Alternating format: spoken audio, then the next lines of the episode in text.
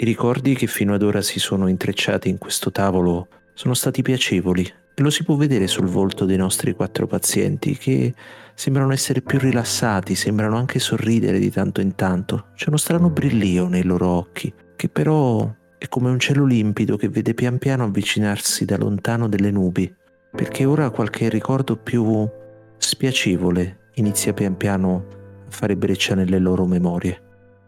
Pesco nuovo trigger mnemonico.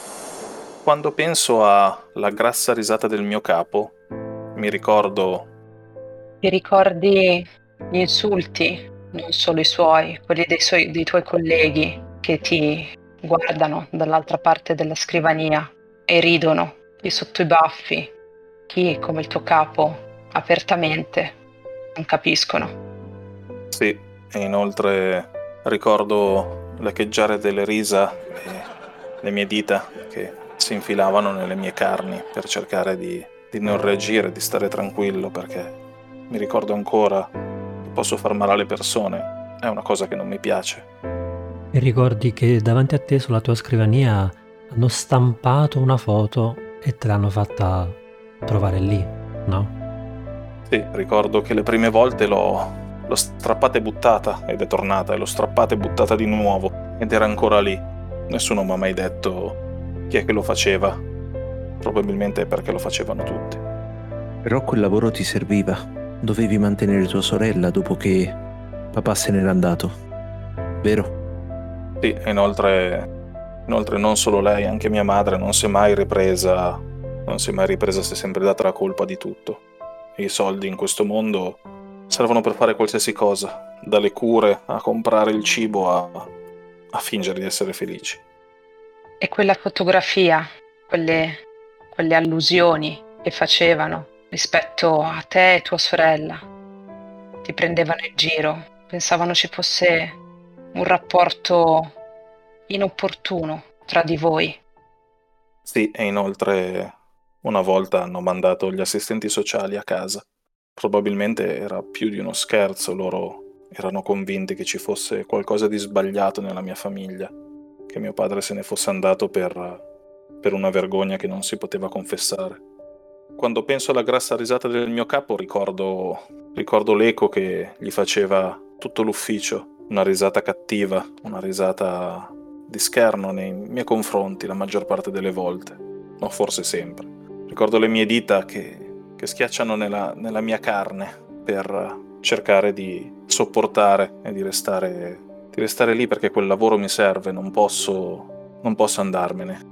Mia madre e mia sorella hanno bisogno di me da quando, da quando nostro padre se n'è andato. Anche se qui mi prendono per una persona strana perché, perché viviamo in un mondo dove non posso dire di amare mia sorella senza che qualcheduno pensi che ci sia qualcosa di, di, di inconfessabile.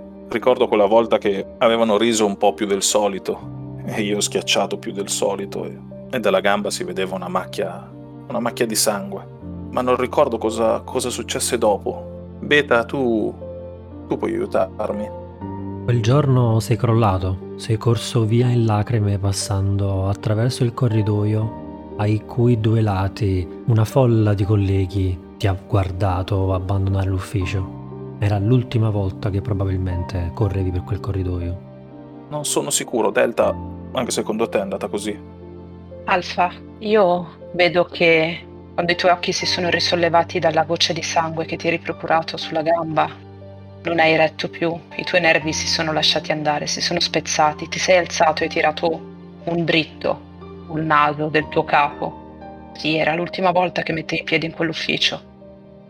Ho fatto ho fatto di tutto per resistere al mio istinto, per resistere alla violenza, non ha mai portato niente di buono, mi ricordo mia sorella graffiata. Ma hanno esagerato, non ce l'ho fatta più e ho colpito il mio capo. Ho colpito forte, non se l'aspettava. Gli altri mi hanno tenuto fermo e mi hanno bloccato a terra, io stavo impazzendo, continuavo a muovermi, non riuscivo a liberarmi finché è successo qualcosa ancora, qualcosa di più. Gamma, tu sai aiutarmi? Ricordi, ora che ci pensi, che stavi provando a liberarti perché gli altri non ti stavano tenendo per trattenerti, o meglio, ti stavano tenendo per trattenerti, ma non nel senso che intendevi tu. Non volevano proteggere il tuo capo, volevano far sì che il tuo capo avesse la giusta vendetta, perché eri tu quello strano, lui era la vittima. Non riesco a ricordare, Beta, tu, tu ricordi qualcosa? Mentre ti tenevano fermo, qualcosa cadde fuori dalla tua valigetta e loro, e loro la raccolsero e davanti ai tuoi occhi la distrussero. Sì, ricordo, è vero, è vero, mi tenevano, è andata, nell'agitazione è caduta, è caduto il mio, il mio portapranzo e ricordo che c'era dentro, c'era dentro una delle mie pesche. Le portavo al lavoro per, per sentirne il sapore ricordarmi ricordarmi che c'è una vita al di fuori di, di quel posto. Ricordo che quando rotolo fuori mi risero tutti perché non, non, sono belle, sono buone come pesche, non, non, sono come quelle che trovano al supermercato. E lui le schiacciò col piede. Ricordo di, di aver urlato, urlato con tutta l'aria che avevo nei polmoni, fino a spegnermi. Mi sono... Sì, mi devo essere spento. Delta, sai dirmi poi cosa diavolo è successo? Un momento pieno di emozioni. Erano le negative, la tristezza, la rabbia, il riconoscimento dell'essere quello strano, sempre preso in giro. Fu da quel momento che ti presero, ti portarono fuori dall'ufficio, te, le tue cose, realizzassi che non avevi più un lavoro. Eh, Gamma, anche tu riesci a vedere questo? No, non vedo questo. Quello che vedo è un uomo, il tuo capo, che ti guarda dall'altro lato della scrivania, un grosso ematoma che gli si sta pian piano sviluppando sulla tempia destra. Guarda torvo e ti dice senza mezzi termini che ti tiene per le palle, perché quel lavoro ti serve e lui lo sa. E soprattutto tu lo hai aggredito.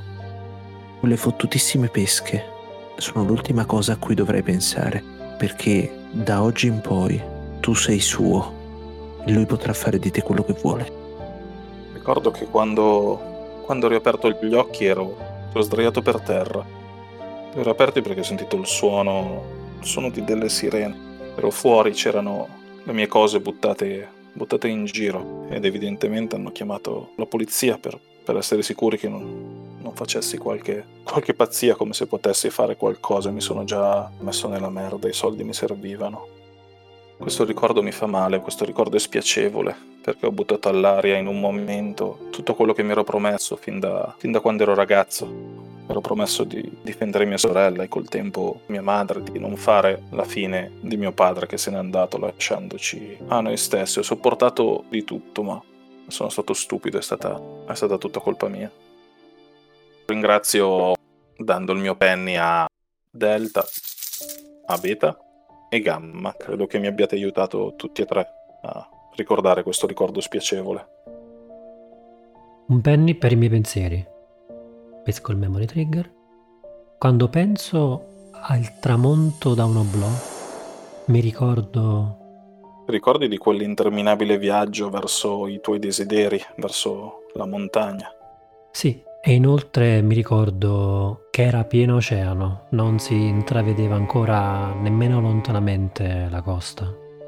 Ricordi che avevi scelto quella modalità di viaggio proprio perché ti sembrava più avventurosa, quando forse sarebbe stato più facile andare in aereo. Sì, beh, e inoltre non era nemmeno una nave di prima classe, se sai quello che intendo, era arrugginita, era molto rumorosa e di certo non era veloce e inoltre in quel tratto di mare era piuttosto pericoloso attraversarlo con una nave di questo genere. Sì, e infatti qualche giorno prima, se non mi sbaglio, almeno così mi raccontò il capitano, dei ragazzi avevano perso la vita. Quella volta trascinata di nuovo insieme a te c'era Debbie e non era felice. Sì, io guardavo il tramonto dall'oblò della nostra camera, mentre invece lei non era con me, ero solo durante il tramonto a guardare il sole che calava nell'oceano. E quindi quando penso a un tramonto visto da un oblò mi ricordo di quel viaggio, un viaggio che ci avrebbe portato verso una delle montagne dei miei sogni, era pieno oceano. La nave faceva un rumore insostenibile ed era lentissima come una lumaca C'era Debbie con me, o meglio, era con me sulla nave, mi aveva accompagnato nell'ennesima follia in cui l'avevo costretta a venire, ma non era con me in quell'istante. Ed è perfettamente da Debbie, non era con me in quel meraviglioso istante in cui il sole tramontava e perfettamente era incorniciato e inquadrato dall'oblò della mia cabina. Era fuori, a guardare forse lo stesso tramonto, ma dal ponte, dal ponte della nave. E allora io, quasi stizzito, sono uscito quando il sole ormai era già calato e sono andato da lei. E, Gamma, cosa, cosa le dissi? Non le dicesti nulla, perché non era da sola. C'era un uomo con lei, un uomo alto, prestante, di bell'aspetto, che le cingeva la vita e le sorrideva. E non era tanto quello a farti male, quanto il sorriso di Debbie che era aperto proprio come il suo, un sorriso che a te non rivolgeva da tanto. Tu dici, Delta, anche tu ricordi la stessa scena? No, Beta, in effetti c'era un uomo vicino a lei, più di uno in realtà, e arrivavano da una piccola imbarcazione che aveva preso di mira la nave, pensando ci fossero sopra dei turisti abbienti. E infatti qualcuno la stava cingendo per la vita, ma con un coltello alla gola. Gamma, il sorriso di quel pezzo di merda, sì che me lo ricordo, altro che tramonto. E mi ricordo anche come l'ho affrontato a muso duro, dicendogli che se aveva il coraggio, se aveva davvero il coraggio, avrebbe accettato la mia sfida. E Alfa, di che si trattava? Sfidasti quel marinaio esperto ad arrampicarsi più veloce di te in cima al comignolo della nave, il punto più alto dove c'era la coffa per, per guardare in giro i sensori meteorologici. È questo che lo sfidai, Gamma? No, avevi in mente qualcosa di ancora più estremo. Restare appeso fuori dalla nave, ad una corda. Chi avrebbe resistito più a lungo avrebbe dimostrato all'altro di essere il più forte. E tu eri forte. Avresti sicuramente avuto la meglio su quel bell'imbusto. Ma certo, Alfa, altro che le montagne, è il cielo, è al cielo che volevo arrivare. E ci sarei arrivato, prima di quel marinaio. Infatti siamo saliti anche con una leggera pioggerellina che ha iniziato a bagnare i nostri muscoli e i nostri vestiti mentre ci siamo arrampicati fin sopra al comignolo della nave. Però poteva vincere solo uno di noi due. E mentre ci arrampicavamo, non ricordo Delta, cosa accadde?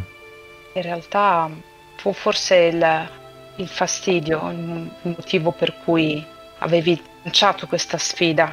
Forse non era proprio il tuo ambiente. Mettesti male un piede. Do così, Alfa. Tu, nonostante la pioggia, nonostante non fosse il tuo ambiente, Arrivasti in cima, arrivasti in cima per primo. Alzasti il pugno verso il cielo per, uh, per festeggiare, ma poi guardando giù lo vedesti ancora abbracciato a lei. Non gliene era fregato niente di arrampicarsi, neanche aveva cominciato. Ricordo com'era l'oceano e la nave vista durante l'arrampicata, sempre più piccola, sempre più piccola. Però poi ricordo il ponte della nave avvicinarsi a me sempre di più. Stavo precipitando. Il commignolo era sdrucciolevole, la pioggia certo non ha aiutato e stavo precipitando. Ricordo tutto di questo momento, tranne il colpo che ne è seguito. Quando penso al tramonto da un oblò non, non penso alla bellezza del sole che si tuffa nell'oceano, ma al dolore e all'umiliazione che provai quel giorno e allo sguardo di Debbie preoccupata e, e delusa. Quindi do un penny al paziente alfa, al paziente gamma e al paziente delta che mi hanno aiutato. Pesco un altro memory trigger, l'odore di caffè bruciato. Quando penso all'odore del caffè bruciato, ricordo... cosa ricordo? Ricordi una mattina e il tavolo apparecchiato per la colazione. Ecco sì, effettivamente ricordo il tavolo apparecchiato per la colazione a casa. Sì, ero adolescente, ricordo. Ed eravamo lì, io, la mamma, anche No, forse la nonna non c'era, non ricordo. Però non, non ricordo se c'era anche papà, effettivamente. Di sicuro non era tutta la famiglia ad essere presente a colazione. Quella mattina c'era, c'era l'odore del caffè bruciato e tua mamma piegata su tua nonna sdraiata a terra. Sì, e inoltre, e inoltre c'ero anche io nei pressi della nonna, cercando di, di scuoterla, cercando di, di vedere se respirava, ma era lì con gli occhi sbarrati a fissare il soffitto. Forse era per questo che papà non c'era. Era andato via? Non lo so, non lo ricordo. So solo che stavo provando disperatamente a sentire ancora una volta un respiro nel petto di nonna, ma non c'era. L'odore del caffè si espandeva, il gas era ancora acceso, continuava a uscire dalla moca. Mamma piangeva, padre stava cercando qualcuno che aiutasse la nonna. Ti lasciasti andare alle lacrime. Sì, e inoltre abbracciai mia madre, nella ricerca di un conforto, mentre le lacrime mi irrigavano il volto perché non avrei più sentito la risata argentina della nonna, non avrei più visto i suoi occhi guardarmi con quello sguardo d'amore che sempre aveva avuto con me, anche quando prendeva in giro me e papà sulla, sulla veranda mentre provavamo a, ad andare in bici. Non avrebbe mai visto andare nemmeno mio padre in bicicletta. Questo pensai, mentre le lacrime continuavano a rigarmi il volto. E in quell'istante suonò il telefono. Il rumore del telefono si sovrappose per un istante a quello della moca che continuava a far fuoriuscire caffè in questo borbottio terribile e osceno. Piangendo mi avvicinai al telefono e risposi. Era, era mio padre. Era mio padre che diceva che un'ambulanza stava arrivando. Aveva un tono concitato ed io tra le lacrime gli risposi che ormai era inutile perché la nonna ormai non respirava più.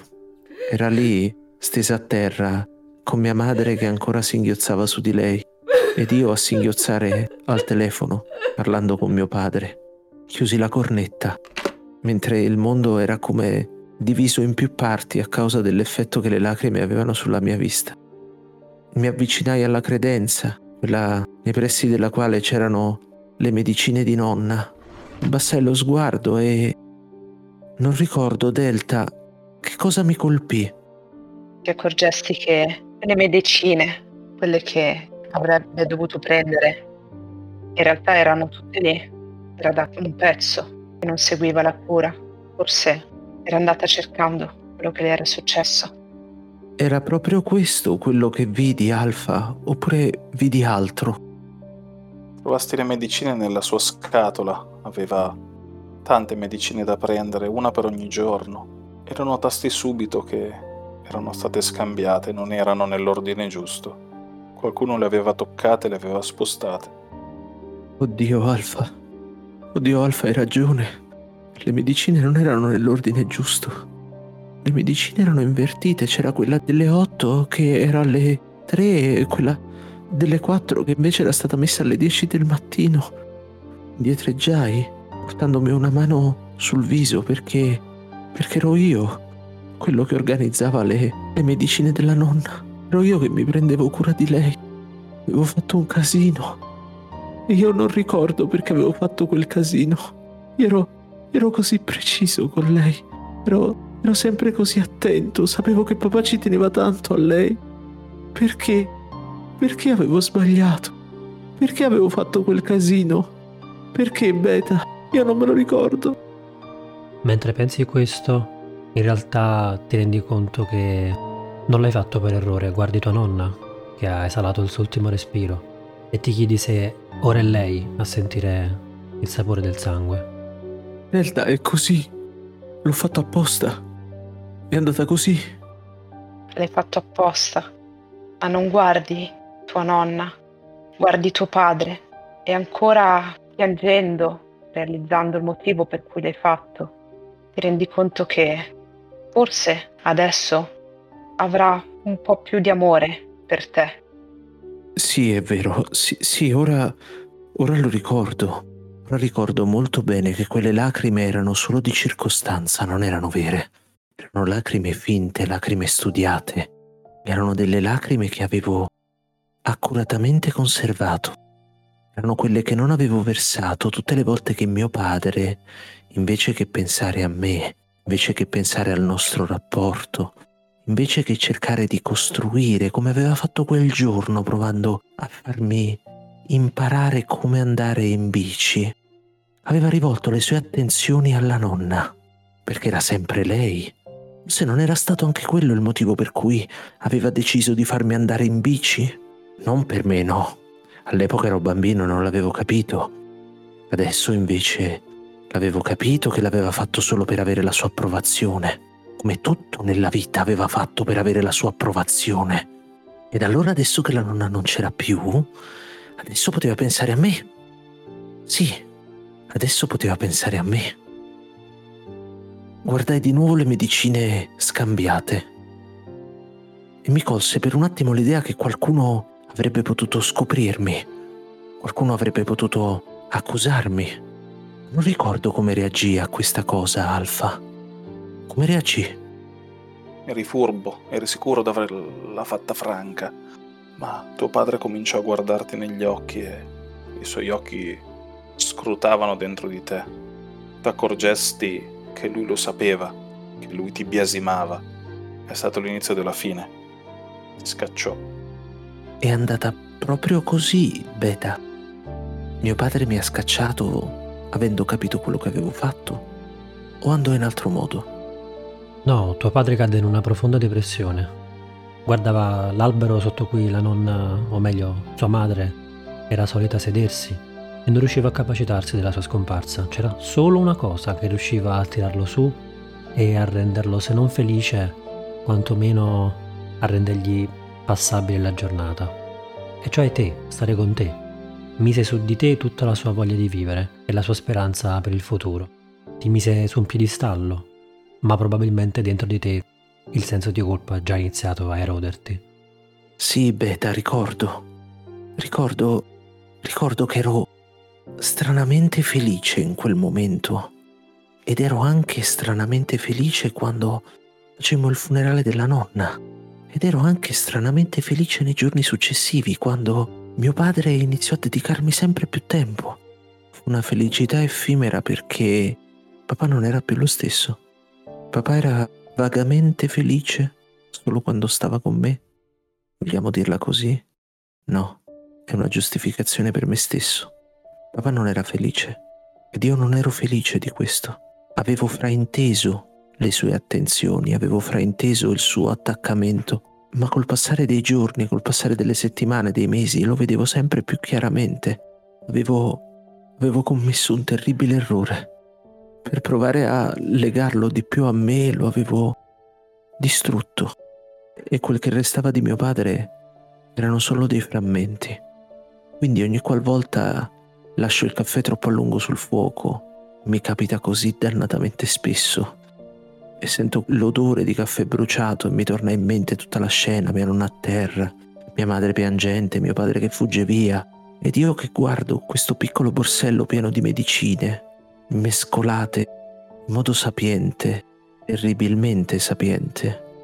Non sono felice perché penso a tutto quello che è successo dopo alla depressione di papà, alla sua tristezza perenne, alla sua finta gioia quando era con me ed al mio egoismo che mi aveva portato non solo a togliere una vita, ma anche a devastarne un'altra. Do un penny a Beta che mi ha aiutato nel ricordo ed anche ad Alfa ed il terzo lo do a Delta che mi ha aiutato anche lei. Un penny per i miei pensieri pesco il memory trigger. Il mio sguardo all'orizzonte mentre guido. Quando penso a questo mi ricordo... Ricordi il borsone che si trovava sul sedile del passeggero, mentre non c'era una persona. Sì, sì, viaggiavo da sola e inoltre non avevo meta, non avevo nessuna destinazione. Viaggiavo verso l'orizzonte. I tuoi vestiti erano sporchi, sporchi di qualcosa. Sì, e inoltre avevo fatto la borsa di fretta. Ero scappata via. Puzzavano di pipì, vomito e latte. Davanti a te si vedeva il confine e la macchina che guidavi non era propriamente la tua. Sì, non era la mia, era di Jake. Non avrei dovuto prenderla, non sarei dovuta scappare. Così, lasciando lui e il piccolo in quella situazione. Ma d'altra parte, quando un bimbo non esce dal tuo grembo, ma sei costretta ad adottarlo, può capitare di non farcela. Ricordi? Oh, sì. Inoltre, con Jake è sempre stato un prendi e lascia, prendi e lascia. L'ultima volta era come se avessi preso un pacco doppio.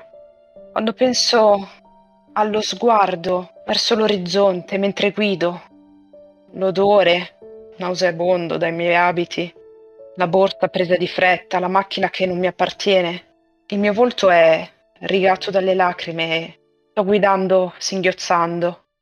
Accendo l'autoradio, voglio stordirmi, voglio cancellare i miei pensieri. Mi ricordo che premevo sull'acceleratore, forte, forte, fino, a un certo punto dove... Che cosa è successo, Beta? Finché non hai incrociato sul tuo cammino un'altra auto.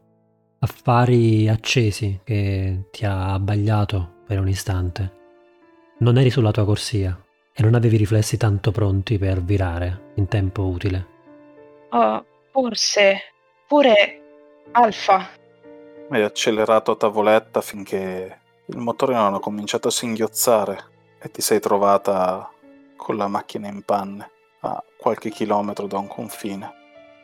Beta, mi ricordo. Non vedevo niente. Gli occhi erano colmi di lacrime. Mi ero forse piegata a raccogliere qualcosa. I fari davanti a me. Ero sulla corsia sbagliata. Cercai di inchiodare o di sterzare. Ricordo un movimento brusco. Poi finì fuori strada. Sì, ma da lì non ricordo. Cosa successe? Gamma. Finisti fuori strada, ma tu, non la tua auto, perché tu, spinta dall'inerzia del colpo, volasti attraverso il parabrezza, lo sfondasti, rotolando prima sull'asfalto e poi dopo sul pendio nei pressi dell'autostrada. Eri confusa, non capivi bene cosa stessi accadendo e quindi per un primo istante, quando non riuscivi più a sentire le gambe, non ti sembrò così strano? Sì, uh, oppure Alfa. Perdesti il controllo, evitasti la macchina finendo contro qualcosa.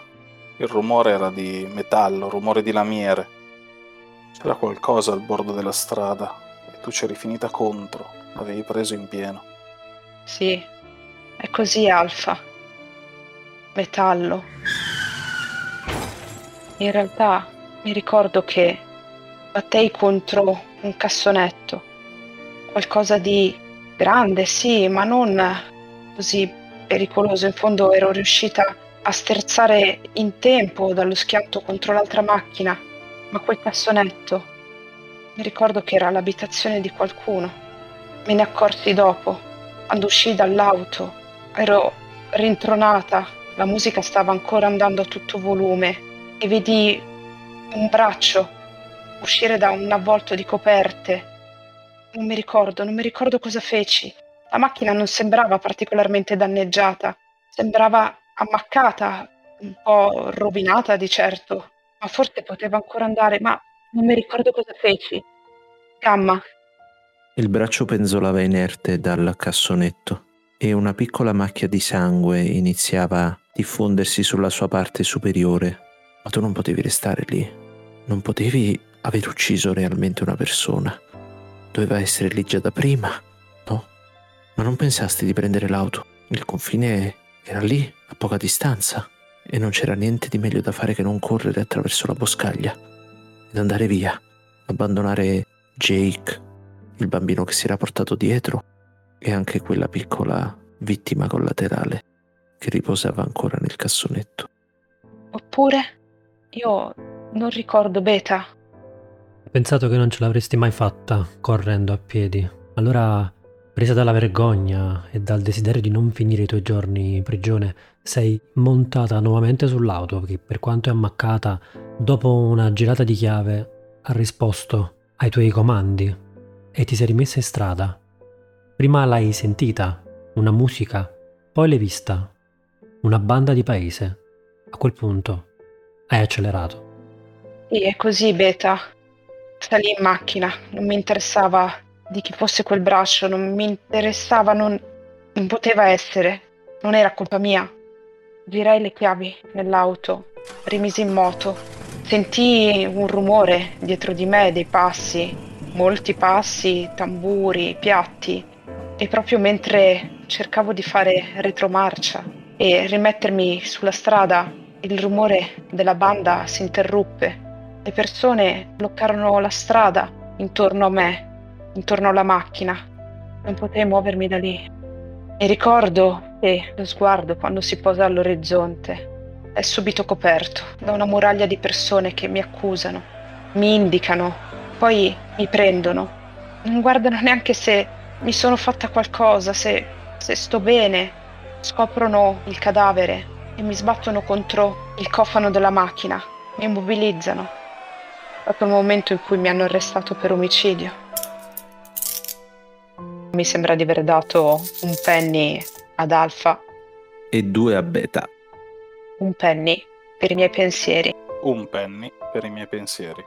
Penny per i miei pensieri. Un penny per i miei pensieri.